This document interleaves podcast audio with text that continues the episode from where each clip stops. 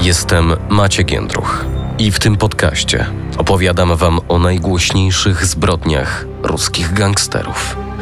Morderstwa na zamówienie, machloje na szczytach władzy i szemrane interesy. W tym tygodniu przedstawię wam Czeczenów, którzy, jak pisała rosyjska prasa, mieli w garści całą Moskwę i prawdopodobnie morderstwa czołowych opozycyjnych w Rosji dziennikarzy. Zapraszam. Ruska mafia w RMFFM. Kaukaski chaos. Jak Czeczeni mordowali dziennikarzy i trzymali w garści całą Moskwę. Sekwencja pierwsza. Łowcy studentów. Swoją nietypową dla kaukaskich zorganizowanych grup przestępczych nazwę Mafia Lazanska zawdzięcza restauracji Lasagna, która na początku lat 90. znajdowała się przy ulicy Pietnickiej w Moskwie. To tam kiedyś zbierał się cały wachlarz czeczeńskich przestępców. Jak przeczytałem na portalu lienta.ru, w latach 90. kaukascy bandyci mnożyli się w stolicy Rosji z dnia na dzień. Lazańczycy jednak, jak przeczytałem, byli najsilniejsi i prawdopodobnie chcieli zjednoczyć wszystkich bandziorów pochodzących z Kaukazu. W reportażu o lazańskiej grupie przestępczej, na który trafiłem w rosyjskiej sieci, przeczytałem, że jej przywódcy, których prawdziwych nazwisk nigdzie nie znalazłem, poznali się w Moskwie, a dorastali w dwóch różnych miejscach. Jeden w kirgiskiej SRR, a drugi kazachskiej SRR. Łączyło ich też to, że poza zamiłowaniem do luksusowego życia i zgarnianiu lewych pieniędzy, wychowywali się w rodzinach Czeczenów deportowanych przez Stalina, co zaszczepiło w nich nienawiść do rodowitych Rosjan. W Moskwie, będąc bezrobotnymi, od razu stworzyli kryminalny duet. Postanowili zacząć od napadów na zagranicznych studentów, których również zastraszali. Ofiary nie chciały kontaktować się z organami ścigania, a grupa bandytów z południa zaczęła się rozrastać. Nikolaj Sulejmanow, jak usłyszałem w materiale opublikowanym na kanale YouTube Drugaja Historia, czyli inna historia, zanim dołączył do lazańskiej grupy, był już doświadczonym bandytą. Jak przeczytałem nawet pierwsze prasowe wzmianki o czeczeńskich przestępcach w stolicy w latach 90., są związane z jego nazwiskiem. Sulejmanow, pseudonim Hoza, był zaangażowany w kradzieże samochodów.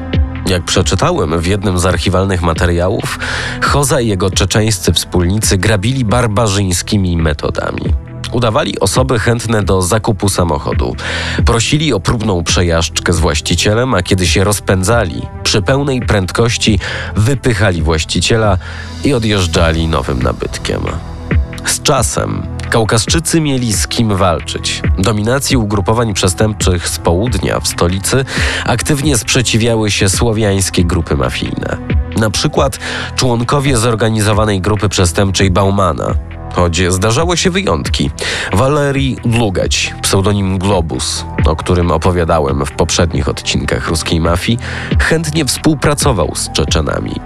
Lazańczykom udało się także wytoczyć wojnę członkom potężnej zorganizowanej grupy przestępczej z Sącewa. W nieustannej walce z grupami słowiańskimi Lazańczycy z roku na rok zwiększali swoją siłę. Czeczeni zajmowali się tradycyjnym ściąganiem haraczy. Jednocześnie nie przestrzegali specjalnie terytorialności, dokonując nalotów na firmy i przedsiębiorstwa zlokalizowane w różnych dzielnicach Moskwy, które kontrolowały inne stołeczne grupy, czym bardzo im się narażali. Sekwencja druga. Brutalni mordercy. Czeczeńska mafia zasłynęła z brutalnego traktowania konkurencji. Ulubioną metodą tortur mafiozów było obcinanie dłoni i odsyłanie tak poranionego człowieka jako przestrogę. Kiedy to nie pomagało, łapano kolejnego członka konkurencyjnego gangu i tym razem obcinano więcej członków ciała. W materiałach archiwalnych rosyjskiej prasy znalazłem wiele przykładów tekstów, w których na przykład opisywano znalezione odcięte głowy w dzielnicach Moskwy.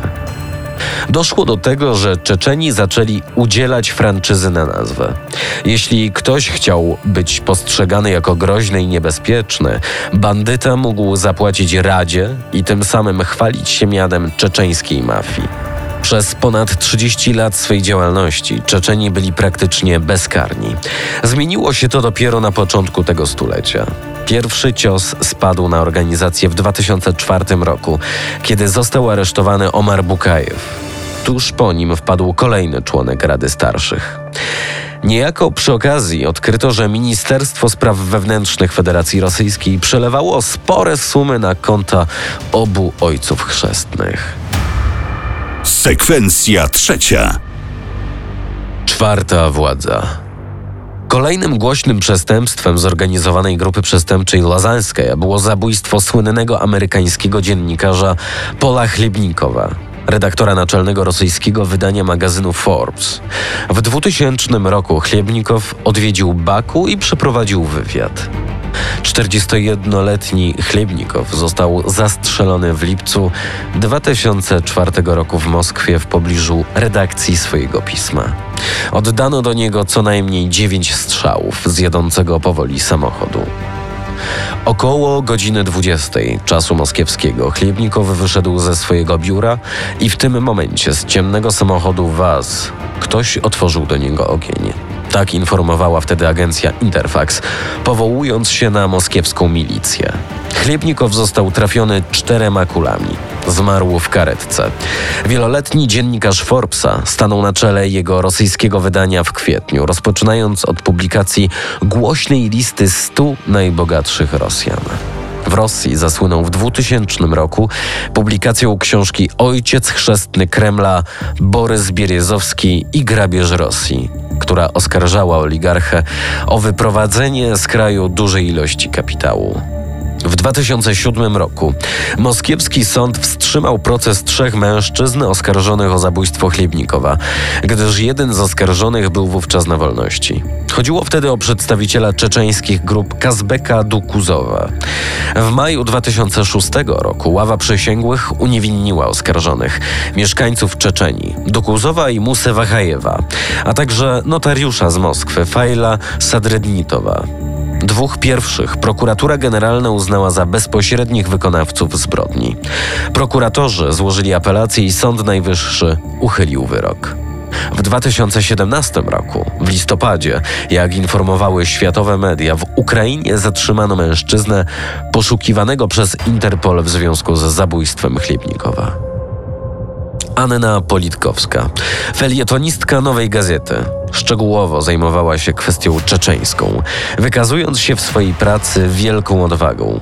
Regularnie jeździła w rejony walk. 7 października 2006 roku około godziny 16 Politkowska podjechała pod swój dom przy ulicy Leśnej. Jak zeznali naoczni świadkowie, zaparkowała i po zebraniu paczek podeszła do wejścia. Jakiś czas później ciało Anny Politkowskiej z ranami postrzałowymi leżące w windzie odkryła uczennica. W 2008 roku również polskie media, m.in. redakcja RMF24, informowała o tym, że w Moskwie porwano i prawdopodobnie zabito jednego z szefów czeczeńskiej mafii, od lat współpracującego z rosyjską Federalną Służbą Bezpieczeństwa. Mowladi Atlan Gerijew, zwany Lordem albo Włochem. Podejrzany był o udział w zamordowaniu Anny Politkowskiej. Możliwe, że Atlan Gieriejew musiał zniknąć, by, bo mógł wskazać prawdziwych zleceniodawców zabójstwa dziennikarki. O członkach tzw. Tak grupy lazańskiej, do której należał Atlan Girijew, mówi się, że od końca lat 80. jej członkowie działali pod parasolem KGB, a potem FSB. Byli nietykalni, ale za to świadczyli usługi dla rosyjskiej bezpieki. W sprawie Politkowskiej Lord prawdopodobnie był łącznikiem pomiędzy zabójcami a ludźmi z kręgów FSB. Podobnie było z planowanym zamachem na Borysa Bieryzowskiego, miliardera skłóconego z Kremlem. Uważa się, że wraz ze zniknięciem obu przywódców grupy lazańskiej zorganizowana grupa przestępcza przestała istnieć. Jednak według służb operacyjnych jest to, jak przeczytałem, tylko zburzenie integralności organizacji przestępczej, która rozpadła się na małe części. Czeczeńska mafia w Rosji prawdopodobnie wciąż ma się świetnie. W następnym odcinku.